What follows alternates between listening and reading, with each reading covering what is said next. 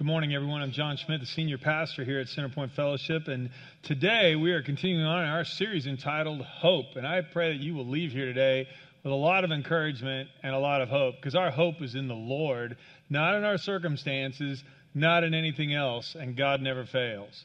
And so today, uh, inside your outline today, you will find an outline entitled God is Great. Last week, Tommy Green was with us, and he uh, went through the outline on the fact that God is good. We realized later we got these backwards. We should have done God is great, then God is good, and then we could have done let us thank Him for our food.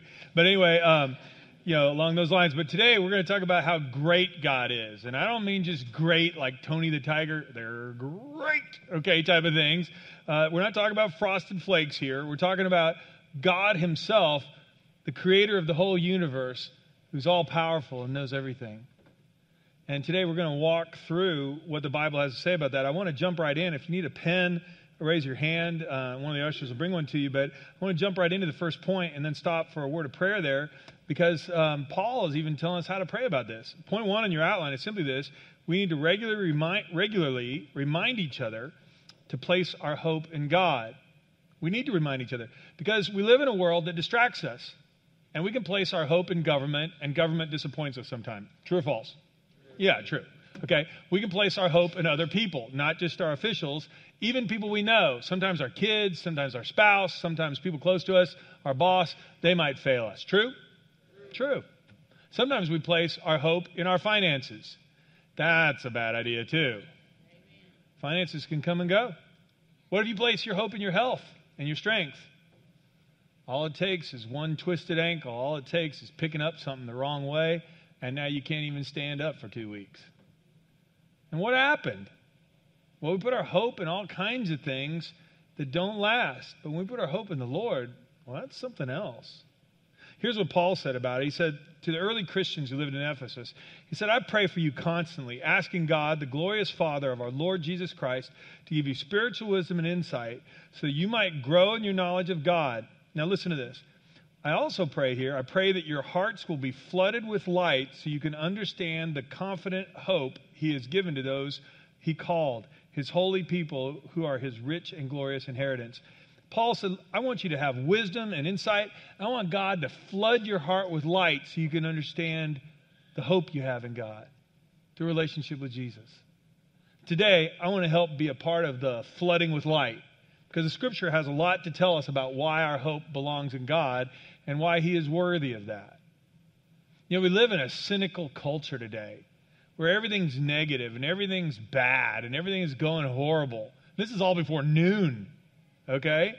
And if you get on the internet, everybody will tell you that, oh, the economy's in trouble, our government's in trouble, the military's in trouble, our kids don't respect us, our schools are failing, we're all too fat, we're all too lazy, we're all to die.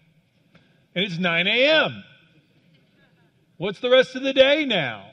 And so what happens is, is that when you talk about hope, there are people going, oh, well, hope is like pennies in a fountain. My wife and I were on vacation this last week in Washington, D.C., and there's lots of monuments and fountains, and there's signs all over the place. Don't throw pennies in the fountain, they just clog it up. And you know what people do when they throw a penny in the fountain? They make a penny wish. Uh, wish for a million dollars. Oh, well. It only cost me a penny. I hope that uh, I hope I get that job. Oh, well, it's just a penny. And you ask people about it, and they go, well, that's what hope is. It's kind of like a wish where it's a penny wish. It could happen, it might not. It's a one in a million long shot. Well, if that's the kind of hope we're talking, you think we're talking about, I'm not talking about that at all. I'm talking about the kind of hope that Paul said here, where our hearts will be flooded with light so you can understand the confident hope and so, if you're going to write in the margin what hope is in the Bible, it's confident, a confident, strong expectation. That's what hope is. It's a confident, strong expectation. And it's based on the promises of Scripture, based on the character of God. And we're going to look at his character today. So I want to have a word of prayer right now that God will flood our hearts with light so that we can understand the confident hope that he's given to us. Would you pray with me, please? Lord, I just thank you that Paul wrote this. Lord, that he prayed for the people in Ephesus when they were struggling with people who disagreed with them, people who made fun of them, when their religion was not in vogue, their faith in Christ. And Father, I just, um, I pray, Father, that you would do, you would grant us the answer to Paul's prayer, that you would flood our hearts with light so we can understand the confident hope that you have given to us, to those you've called. You'd remind us of our rich and glorious inheritance, and of your might and your power and your wisdom. Just silently where you are today, if you would like your heart enlightened, if you'd like to grow in wisdom, spiritual wisdom, and insight, would you do that right now? Would you just pray and say, God, would you make me wiser because I've come today? Would you speak to me and give me hope and a peace that passes all understanding? Lord, I pray for these things. I ask that you move me out of the way and you speak to us all.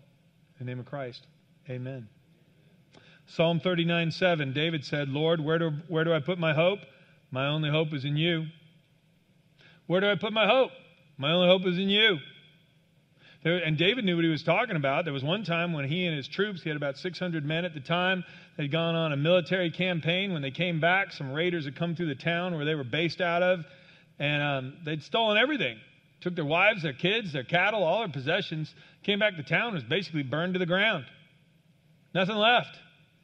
And listen to what uh, 1 Samuel records for us. David was now in great danger because all his men were very bitter about losing their sons and daughters, and they began to talk of stoning him. They were going to kill him. And so David went and got drunk. No. David went and saw a psychic palm reader. No. You know what David did? David found strength in the Lord his God. That's why he wrote, Lord, where do I put my hope? My only hope is in you. Most people think David wrote Psalm 33 also. We put our hope uh, in the Lord. He is our help and our shield. In him our hearts rejoice, for we trust in his holy name. Let your unfailing love surround us, Lord, for our hope is in you alone. Would you say that last phrase with me, please? For our hope is in you alone. One more time. For our hope is in you alone. Again, you put your faith in other people, you put your confidence and your hope in other people, people will let you down. Because none of us is perfect, but God is. None of us is all wise, but God is. And so we place our hope in God alone. That brings us to point two. We place our hope in God alone because God is great. David again, 1 Chronicles 16. Great is the Lord, he is most worthy of praise, in some translations, and greatly to be praised. He is to be feared above all gods. The gods of other nations are mere idols, but the Lord made the heavens. Honor and majesty surround him, strength and joy fill his dwelling. O nations of the world, recognize the Lord. Recognize that the Lord is glorious and strong. And if you agree with that statement, would you say amen? amen? Yeah. That's the God we worship. That's why we sing praises, because He is most worthy of praise. He is great and greatly to be praised. There's none like Him. Now, people bow down to little idols and put their confidence in all kinds of things. But when you put your confidence in the Lord, He is the King of kings and Lord of lords, most worthy of our praise. So we go through four dimensions of His character, which remind us over and over again why our hope needs to be in Him and in Him alone. First of all, God is great because God is omnipotent. Giving you some seminary words here today. Omnipotent just means all powerful. And if all powerful doesn't work for you, then write this in there unlimited power. Able to do anything. That's what omnipotent means. There's nothing you cannot do. O sovereign Lord, you made the heavens and the earth by your great power. This is Jeremiah 32. By your strong hand and powerful arm, nothing is too hard for you. You are the great and powerful God, the Lord of heaven's armies. You have all wisdom and do great and mighty miracles. You perform miraculous signs and wonders in the land of Egypt, things still remembered to this day. And you have continued to do so. Great miracles in Israel and all around the world. God continues to do miracles. That, that wasn't just a one off thing. I mean, God did mighty miracles in Egypt, sent plagues. Each of the plagues was like a smart plague that demonstrated God's sovereignty and God's power, that He was the real God. Because the Egyptians had a whole pantheon of idols one God to protect their crops, and another God to bring the rain, and another God for the livestock. And so the plagues went after the crops and after the, uh, rain and after uh, the livestock. And God proved that he was sovereign over all those things, and he was the real God. The God of the Israelites was the real God, the creator of heaven and earth. But that wasn't didn't stop there. God is still doing mighty miracles today. There's nothing he cannot do. He has unlimited power. Um, got to see God's power on display uh, over the last, wow, year and a half now, I guess. And um, in the life of Dawn and Patrick White, they sat down in front of a camera and want to share with you what God has done in their life and how they've seen his power on display.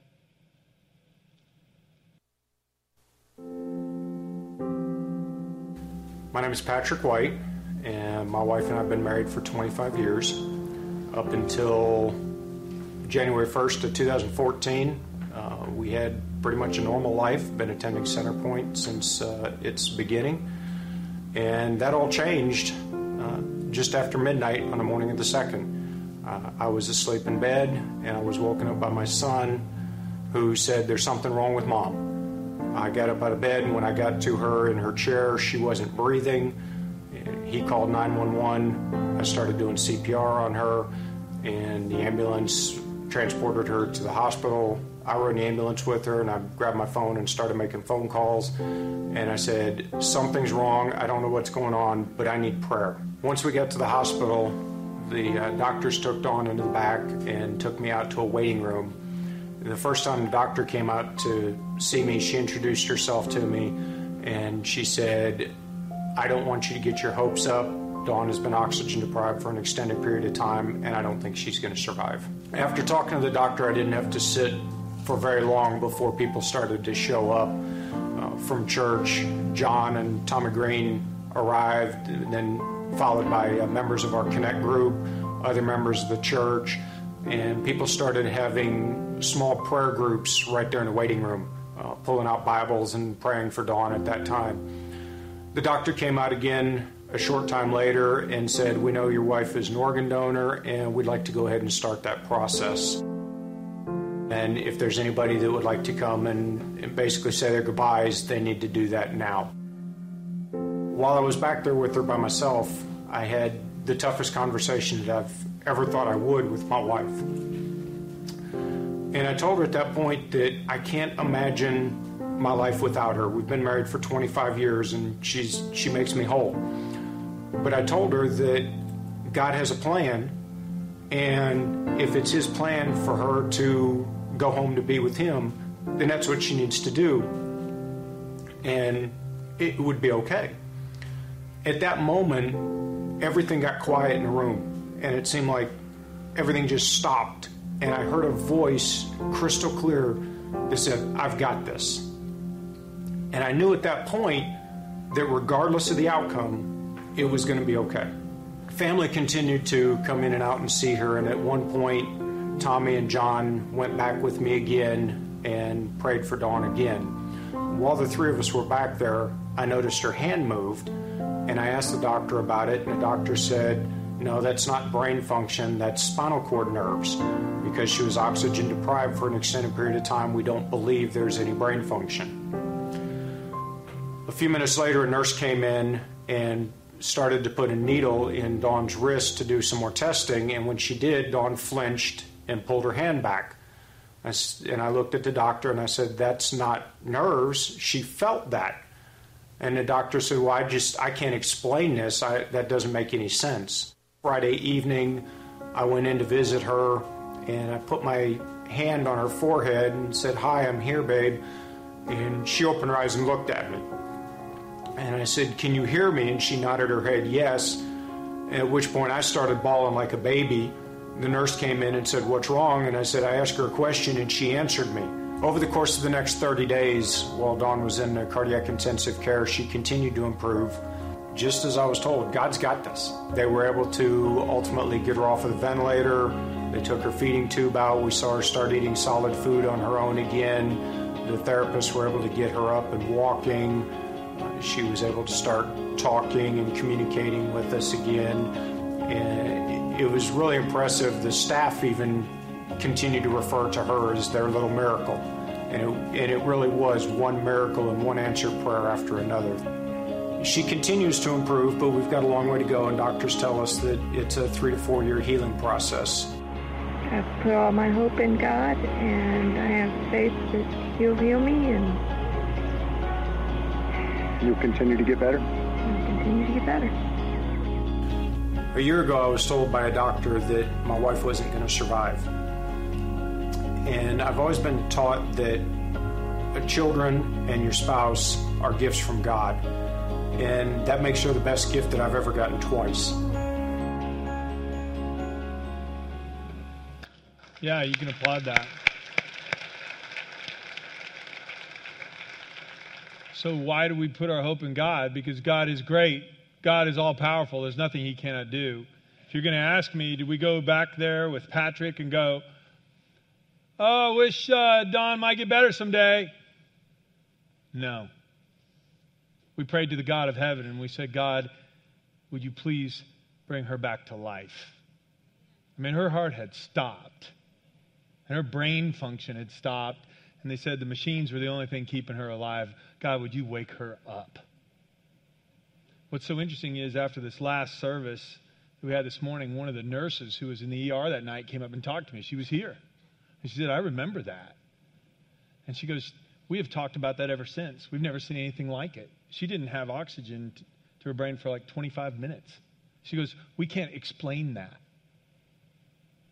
And she said, You tell everybody that was the greatest encouragement to the whole staff at the hospital that God answers prayer they could possibly get. And I would tell you, it was a great encouragement to all of us who were circled up in that waiting room praying for her at 2 in the morning. People can tell you, hey, you're talking to an imaginary being, you're throwing pennies into a fountain, it's all just making a wish, doesn't amount to anything. Well, go tell that to Dawn. She was here at an earlier service today, too, and I hugged her neck. And she said she was doing much better. Why do we put our hope in God? Because God is great. He's omnipotent. He's all powerful. Here's a life application for all of us. The same mighty power that conquered the grave is available to all who believe. To all who believe in Jesus. I read you a little bit from Ephesians 1 when Paul said, Hey, I want I pray that your hearts will be flooded with light so you can understand the confident hope we have. Well, he goes on. I stopped right there. That was verse 18 where I stopped. Here's verse 19 of Ephesians 1. I also pray that you will understand the incredible greatness of God's power for us who believe him. This is the same mighty power that raised Christ from the dead and seated him in the place of honor at God's right hand in the heavenly realms. Now, he is far above any ruler or authority or power or leader or anything else, not only in this world, but also in the world to come. It's one thing to go ask a governor or a senator or the president for a favor or for help with a situation. You might get help, you might not we can come to the Lord of heaven's armies, to God Himself, the Creator God of the universe, with our requests. And the same power that conquered the grave is available to all who believe. It's why we give Him praise and why we place our hope in Him. Flip your outline over Acts 1 8. The disciples were given the impossible task of sharing the good news all around the world. Ordinary men and women who had followed Jesus were sent out to proclaim the truth. But you will receive power when the Holy Spirit comes upon you, and you will be my witnesses, telling people about me everywhere in Jerusalem, throughout Judea, Samaria, and the ends of the earth. And they went out with the power of the Lord. Living the Christian life isn't getting your life all cleaned up and then kind of hanging on, gritting it out till you die one day, hoping you don't sin too much. Don't ever think that. To come to Christ means we surrender all our lives to Him. He washes us clean and He fills us with His Holy Spirit and empowers us to live the life we should. Why do we place our hope in the Lord? Because God is great. He's omnipotent, all powerful. There's nothing He cannot do. Go ask Dawn and Patrick. They'll give Him glory and praise. You don't have to remind them to give Him glory and praise. You don't. And that's why we need to remind each other of this stuff. Because we forget when life gets hard. We think, well, yeah, God answered that prayer last year, but He can't do it again. Sure, He can. He's all powerful. Secondly, point B on your outline God is omniscient. Omnipotent, all powerful, omniscient, all knowing. He knows everything. He knows all about us. It does no good to say, Well, I'd pray to God, but God wouldn't understand me. Oh, yeah, he does. Psalm 139, David again. Oh, Lord, you have examined my heart. You know everything about me. You know when I sit down, you know when I stand up, you know my thoughts, even when I'm far away. You see me when I travel, when I rest at home. You know everything I do. You know what I'm going to say even before I say it, Lord. In Matthew 10 30, you can write it in the margin there. He knows the very number, the number of hairs on our head. I was talking to a friend of mine whose hairline is receding. He goes, he also knows how fast that's disappearing. Okay, but anyway, uh, the point is, he knows all about us. He's the one who knew all about Dawn and her situation. He knew exactly where she was. And so we could confidently pray to him and say, Lord, you know her brain has been oxygen deprived. You know the people at the hospital just doing their best and saying, we don't expect her to be able to live. But we know you're the source of life. And Lord, hear our prayers. And he did. And he still does. God knows all about us, but not only that, he also knows the future. Only I can tell the future before it even happens. Everything I plan will come to pass, for I do whatever I wish. That's the Lord speaking in Isaiah 46:10. So the Lord knows all about us, and He knows what's going to happen next. Most of the time, we don't even understand ourselves. And we certainly don't know the future. So, why does it matter? Well, here's the life application. We put our hope in the Lord because if He's omniscient, then He can guide us into the proper future, into the best future for us. And He promises to do that. He promises to guide us if we will only listen. The Lord says, I will guide you along the best pathway for your life. If you need guidance here today and you've come here and you have a big decision to make and you don't know what to do, be encouraged. Put your hope in the Lord. Seek his counsel. Pray to him. He says, I will advise you, watch over you. Don't be like a senseless horse or mule that needs a bit and bridle to keep it under control. So, why do we put our hope in the Lord? Well, let's see. Because he's all powerful, there's nothing he cannot do, there's no prayer he can't answer. Secondly, he knows what's best for us better than we do, and he'll guide us down the best pathway for our lives. Now, look, I can go seek the counsel of friends. I can read a horoscope. I can go to a palm reader. I can do all those things. So could you. But the Lord would go, Why don't you come to me? I'm the only one who knows the future. I'll guide you, I'll help you. I made you. God is omnipotent, all powerful. He's omniscient, all knowing. And the third point is God is omnipresent. I'm going to come back to that next life application in just a second. God is omnipresent, He's everywhere all the time. He's everywhere all the time. You go before me and you follow me, David said. I can never escape from your spirit. I can never get away from your presence. If I go up to heaven, you're there. If I go down to the grave, you're there.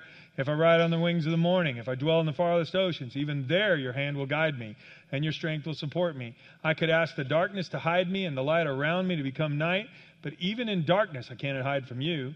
To you, the night shines as bright as day. Darkness and light are the same to you. When we commission a family to go to Ecuador and missions, we don't have to worry that the Lord's not going to be there. Oh man, I hope you don't get there before Tuesday. The Lord's not going to show up till Wednesday.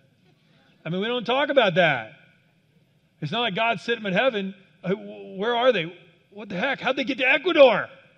I was only going to bless them while they were in Prattville. It doesn't work that way. The Lord goes with us wherever we go. In fact, He doesn't go with us, He's already there. To be omnipresent means to be everywhere all the time. And so we pray for them. We pray God's richest blessings upon them as they're here and they prepare for their trip, as they leave on their trip and they travel, and when they arrive. And God is already working there, preparing things in advance for them. How many times have you and I traveled somewhere, moved to a new situation, and it's gone amazingly well, and we find out later on, a week in or two weeks in, after we move somewhere, oh, God wanted us here. He's prepared everything for us. Has that ever happened to anybody else besides me? Yeah, it's because God was way ahead of us. God's everywhere, all the time. So here's a life application for you and me. You and I don't have to ever be afraid of being alone. I don't have to be afraid of being alone, neither do you. Tommy mentioned this last week. I mention it again because this is what we foolishly think. Paul said, Hey, look, I pray for you that your mind will be enlightened, that you get wisdom. Get some wisdom on this. Here's some wisdom. You don't have to be afraid of being alone. In Ephesians 2, Paul went on to say, In those days, before you were a Christian, apart from Christ, you lived in this world without God and without hope. But now you've been united with Christ Jesus. Once you were far away from God, but now you've been brought near to Him through the blood of Christ. Our sin keeps us apart from Christ. When I sin, I say, Lord, I want to go my own way. I don't want to go your way. Well, He can't lead me. I'm that stubborn horse or that mule. Or I'm prideful, saying, I'm not listening. I want to run my own life. And so, of course, we go through heartache after hardship, after dumb mistake, do all kinds of foolish and wicked things. And Paul says, But you're not like that anymore. When you came to Christ, you surrendered your sin. You laid down your pride, and you filled and now your heart's been filled with Him. So you're one with Him, and you don't ever have to be afraid anymore. I can go into a new job, start at a new school, move to a new state or a new country, and be confident the Lord goes with me. You know, Jesus sent his disciples out to go and make disciples, gave them the power. We read that a little bit ago. Well, here's what Jesus also said Be sure of this I am with you always, even to the end of the age. He's not only just beside us, he's inside us, empowering us so we can be all that he wants us to be. And so I don't have to be afraid. He's there with me in the middle of the night because the night is the same as daylight to him. We read that. Anywhere I go, any time of day, the Lord is watching over me. Now I want to go back to that last life application I had too, because sometimes we go, well, okay, Lord, you're watching over me, and yeah, you have all power, but there are people getting away with stuff. Well, listen to this. There's another life application here. God promises to frustrate the plans of the wicked. Not only does He know what you and I do, He knows what the wicked are up to. The Lord frustrates the plans of the nations, Psalm 33 and thwarts their schemes. But the Lord's plans stand firm forever. His intentions can never be shaken. The Lord looks down from heaven and sees the whole human race. From his throne, he observes all who live on earth. He made their hearts, so he understands everything they do. It's only because of his patience and his love for them that he's given more time for them to repent, which is why you and I need to proclaim the gospel, proclaim the truth, stand firm on what the Bible has to say, because many of the people who are boasting and um, chanting about how great it is to live apart from God or shaking their fists at God, saying they don't need a God in their lives, well, God may yet be merciful on them. He's given them more time to repent. But He will set things right, and He does frustrate the plans of the wicked. He blesses the righteous, and He frustrates the plans of the wicked. You can count on it. He's all knowing, He's all powerful, and He's everywhere all the time omnipotent, omniscient, omnipresent, and point D, God's eternal. Is this a limited time offer? No. The Lord says, I'm the Alpha and the Omega, the beginning and the end, says the Lord God. I'm the one who is, who always was, and who is still to come, the Almighty One. 1 Chronicles 16:36, David again, praise the Lord, the God of Israel, who lives from everlasting to everlasting. And all the people shouted, Amen, and praised the Lord. I'd like to kind of rehearse that right here again when all the people shouted. I'm going to read that first line, and when after I say, and all the people shouted, I want you to say, Amen. Praise the Lord, the God of Israel, who lives from everlasting to everlasting. And all the people shouted, Amen. Yeah. We have hope in an eternal God. You could also write in the margin over here um, Psalm 121. The first four verses remind us God never sleeps and never slumbers. So I can pray to him in the middle of the night. I can pray to him anytime. Now, I grow weak and I grow weary. He does not. When uh, we were in Washington, D.C., we loved it. We Got to see lots of the monuments. You know, the only problem with Washington, D.C., everything's like a mile apart. Anybody ever been there? Oh, my goodness.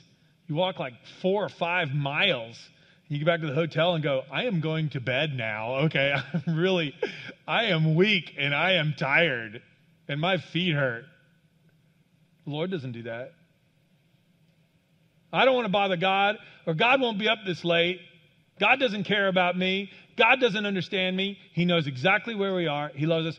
It is the greatest thing when I can comfort people with when they've had, been through a, a heartache or a disappointment or a terrible loss. I go, let's pray. And they go, well, do you think God understands? Oh, I know He understands. And I read these scriptures right here. Or sometimes people come in and they go, I'm just so mad at God. He took away somebody I love, or He took away a career, or this is everything to me, and now He's taking it away, and I'm just so mad at Him. And I go, well, let's pray. And they go, well, I don't want Him to know. I go, He was listening. It's okay.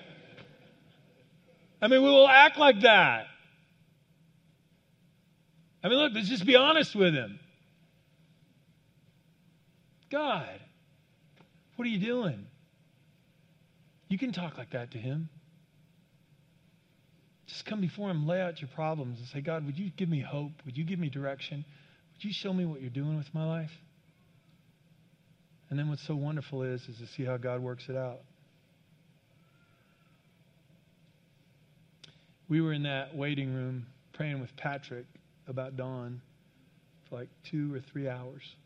Got home like at 4:30 in the morning. But I was absolutely confident God was going to do, going to keep working in her life. Now it's a year and a half later. She's going back into therapy again because the therapist said, "Well, she keeps making progress. We've got to keep working with her." We shared that testimony to remind us not to give up hope. We worship the Almighty God he never sleeps, He never slumbers. We worship the omniscient God who not only knows your name, He knows your fingerprints, He designed your fingerprint. He knows the future as well as the past. He promises to guide us if we'll just listen. There's one more great promise out of this. The last life application here. Through Christ, we have the hope of eternal life. And when Paul said, hey, when you lived apart from God, you lived in this world without God and without hope. Of course, we're without hope. What hope do I have of standing in front of God? I saw a guy with a t shirt on not that long ago. T shirt said, uh, I hope God grades on a curve. He doesn't. It's either perfection or nothing, and I'm far from perfect. If I was to stand before God with every careless word, every wicked thought, every selfish moment, every time I lost my temper, all added up, oh, I've never done enough to compensate for that or overcome it. If you don't believe me, go ask my wife. She'll bear witness, okay? And the same thing's true for you, by the way. All you got to do is find somebody, a brother, a sister, a friend, somebody who knows you well, and they go, well, they're a good person. I like them. They're my friend, but they're not perfect. And you know what you have to be in order to stand before a perfect God? Perfect. Well, how can I be made perfect? Well, Titus 3, Paul says this He saved us not because of our right, the righteous things we've done, but because of His mercy. He saved us through the washing of rebirth and renewal by the Holy Spirit, whom He poured out on us generously through Jesus Christ our Savior, so that, having been justified by His grace, which is undeserved kindness, we might become heirs having the hope of eternal life. Why do we have hope of eternal life? Because Jesus Christ died on the cross and paid my sins in full, not because I earned it. Why do I have a hope of eternal life? Because the one who is eternal life made the promise. I mean, can you imagine if I'm doing one of those penny wishes again? I'm about to die. Hope there's an afterlife. If there's a heaven, hope I did enough good things. Hope God grades on a curve. And some people live this way. We really do that. My friends, the good news of the gospel is we come to Christ no matter who we are or what we've done. We confess our sins. He is faithful and just to forgive us our sins and cleanse us from all unrighteousness. So come today. If your mortality has been made real to you and you want to live forever, come to Jesus. This isn't a penny wish, it's a sure and certain hope because our hope is in Jesus. So many people have said this better than I have, better than I ever could today. If you flip your outline over one more time on the back page, discussion question number five for Connect groups. I'm asking you to compare the lyrics of two hymns. I'll just hit the first one. Edward Mote wrote a classic hymn called The Solid Rock in 1834. Here's the first verse My hope is built on nothing less than Jesus' blood and righteousness. I dare not trust the sweetest frame, but wholly lean on Jesus' name. On Christ, the solid rock, I stand. All other ground is sinking sand. All other ground is sinking sand. My friends, I proclaim to you today our hope does not consist of blowing sunshine or making penny wishes. Our hope is built on nothing less than Jesus Christ, his blood, and his righteousness. We don't trust anything else, not the sweetest frame. We wholly lean on Jesus' name. On Christ, the solid rock, we stand. All other ground is sinking sand. God is omnipotent, all powerful. God is omniscient. He knows everything. God is omnipresent. He's everywhere, all the time. And God's eternal. His promises and His grace never change. I hope today you're encouraged because our faith is in God, and God is great and greatly to be praised. Would you pray with me, please? Lord, I pray that you have illuminated our hearts, you have filled us with light, flooded our hearts with light, and that we will believe not only now when we're in this room, but on Tuesday when maybe we've gotten a bad report from the doctor, or maybe we've had to deal with an unkind word from a friend, or maybe we've gone through a very disappointing loss, or we're feeling terrible with the flu. I pray, Lord, that our faith would be placed only in you and that our hope would spring eternal because our hope is in you. In just a moment of silence, would you ask God to strengthen you from inside out and to flood your heart with light and to remind you all week long not to put your hope in others, not to put your hope in circumstances, not to put your hope in your own abilities? but your hope is only in Him. If that's your desire, pray it now and say, God, oh God, you are my hope and you are my shield. My hope is in you alone.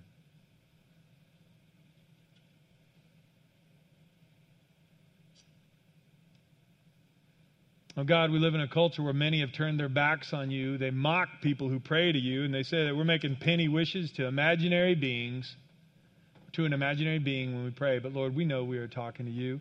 Lord, I know you answered that prayer for Dawn. You were a great encouragement to the hospital staff. You've been a great encouragement to me through her life and her recovery. And I pray that she will continue to recover. She's gaining a little bit more of her memory back every week. And God, I pray that you will bring her to full recovery. In just a moment of silence right now, if you need help with something, would you pray about that circumstance? Maybe you have a work situation Maybe you have a marriage situation. Maybe you have a health concern or a financial concern. Would you pray right now, whatever the issue is, and say, God, I need help. You are all powerful. Please hear me. Please help me.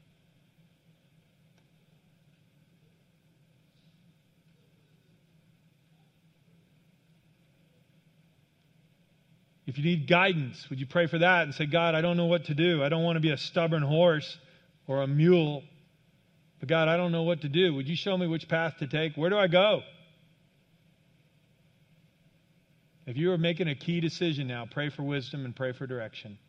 Ask God to bring the right people, the right resources, to bring wisdom into your life, to speak to you, and to give you clear direction.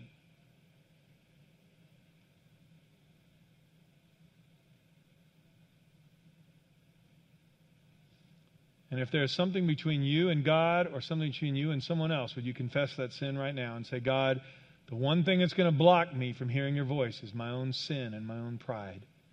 Forgive me. You know what I'm talking about, Lord. You saw what I did. You're always with me. You heard what I said. You know what I should have done. And I ask your forgiveness now. Forgive me and cleanse me from all unrighteousness. If you have a secret sin, confess it now. Do not delay. God brought you here today to hear this. Do not delay.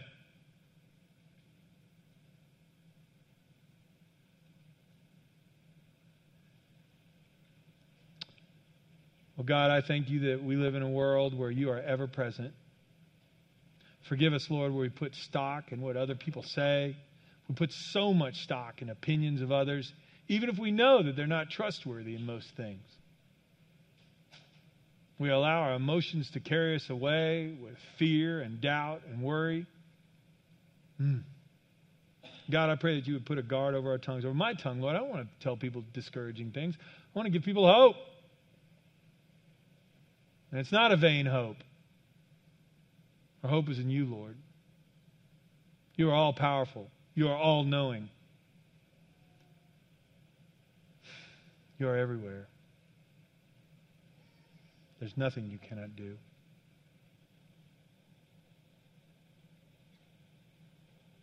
We pray these things in the name of Jesus. Amen.